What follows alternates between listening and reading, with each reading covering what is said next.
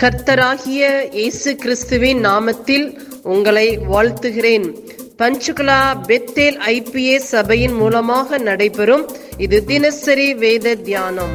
இந்த தியானத்தை கேட்கிற உங்கள் மேல் கர்த்தர் தமது முகத்தை பிரசன்னமாக்கி சமாதானம் கட்டளையிட கடவர். காட் பிளஸ் யூ கர்த்தருக்கு ஸ்தோத்திரம் உண்டாவதாக. இன்றைய தலைப்பு எபிரேயர் எழுதின நிருபம் ஐ- ஐந்தாவது அதிகாரம். இந்த அதிகாரத்தை நம்ம தியானித்தமானால் ஒன்னிலிருந்து ஏழு வரைக்கும் நம்ம பார்ப்போமானால் அன்றி மனுஷனால் தெரிந்து கொள்ளப்பட்ட எந்த பிதான ஆசிரியரும் பாவங்களுக்காக காணிக்கையா பலிகளை செலுத்தும்படி மனுஷருக்காக தேவ காரியங்களை பற்றி நியமிக்கப்படுகிறான். தானும் பலவீனம் உள்ளவனாய் இருக்கிறபடினாலே அறியாதவர்களுக்காக நெறி தப்பி போனவர்களுக்காக இறங்கும் இறங்கத்தக்கதாய் இருக்கிறேன். அது நிமித்தம் அவன் ஜனங்களுடைய பாவங்களுக்காக பலியிட வேண்டியது போல தன்னுடைய பாவங்களுக்காக பலியிட வேண்டியதாக இருக்கிறது. மேலும் ஆரோனை போல தேவனால் அழைக்கப்பட்ட ஒழிய ஒருவனும் இந்த கனமான ஊழியத்திற்கு தானா ஏற்படுத்துவதில்லை. அந்தபடியே கிறிஸ்துவும் பிதான ஆசிரியாதற்கு தன்மைத்தானே உயர்த்தவில்லை. நீர் என்னுடைய குமாரன் இன்று நான் உன்- உம்மை ஜனப்பித்தன் என்று அவரோட சொன்னவர் அவரை உயர்த்தினார். அப்படின்னா தேவனுடைய ஊழியத்திற்கு ஊழியத்திற்கு அழைக்கப்பட்டவர்களால் தெரிந்து கொள்ளப்பட்டவர்கள் தான் தேவன் வந்து அந்த ஊழியத்தை கனமான ஊழியத்தை தருகிறவராக இருக்கிறார். வந்து பிதான ஆசாரியரார் நம்மளுக்காக மனுஷ ரூபமாய் மனுஷ ஜா சார்பில் போய் தேவன் வந்து ரட்சிக்கப்படாதவர்களால் ரட்சிக்கப்படாதவர்கள் ரட்சிக்கப்பட்ட ஜனங்களுக்காக பிதான ஆசாரியராக தேவன் வந்து நம்மளுக்காக பரிந்து பேசுகிறவராக இருக்கிறார்.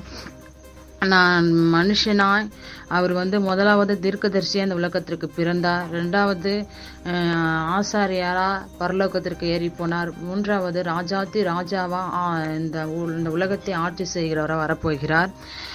தேவனுடைய க ஊழியம் என்பது கனமான ஊழியம். அப்படின்னா அந்த கனமான ஊழியம் வந்து கஷ்டங்கள் வந்தாலும் தேவன் வந்து அவர் கிருபையினாலே அந்த ஊழியத்தை ஆசீர்வதிக்கிறவராக இருக்கிறார்.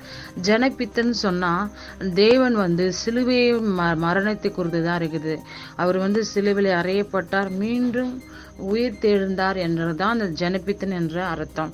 அவர் வந்து நம்மளுக்காக தேவன் வந்து ஒரு பாவ பலியாக ரத்தம் சிந்தி நம்மளோட ஆத்மாவுக்காக பாவ நிறு நிவர்த்திக்காக தன்னைத்தானே சிலுவையில் ஒப்பு கொடுத்து நம்மளோட ரட்சிப்புக்காக நம்மளோட நம்மளுடைய பாவங்களுக்காக சிலுவையில் அறியப்பட்டார்.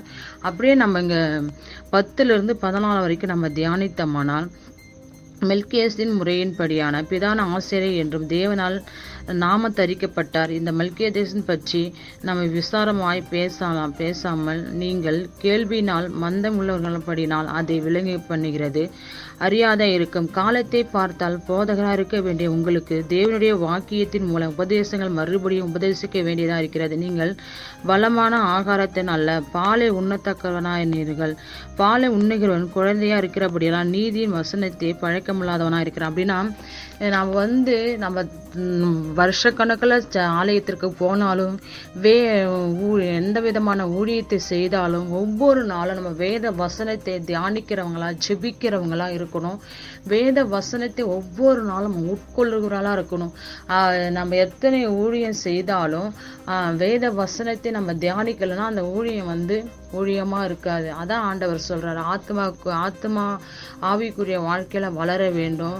நாம் வந்து அனுதினமும் வேத வசனத்தை தியானிக்க வேண்டும். வேண்டும் சிறு குழந்தைகளை போல பால் உண்ணுகிற குழந்தைகளை போல இருக்கக்கூடாது. ஒவ்வொரு நாளும் நம்ம வேத வசனத்தை படி நடக்கிறவங்களா வேத வசனத்தை தியானிக்கிறபடி நாம இருக்க வேண்டும் தான் அந்த வேத வசனம் சொல்லுகிறது.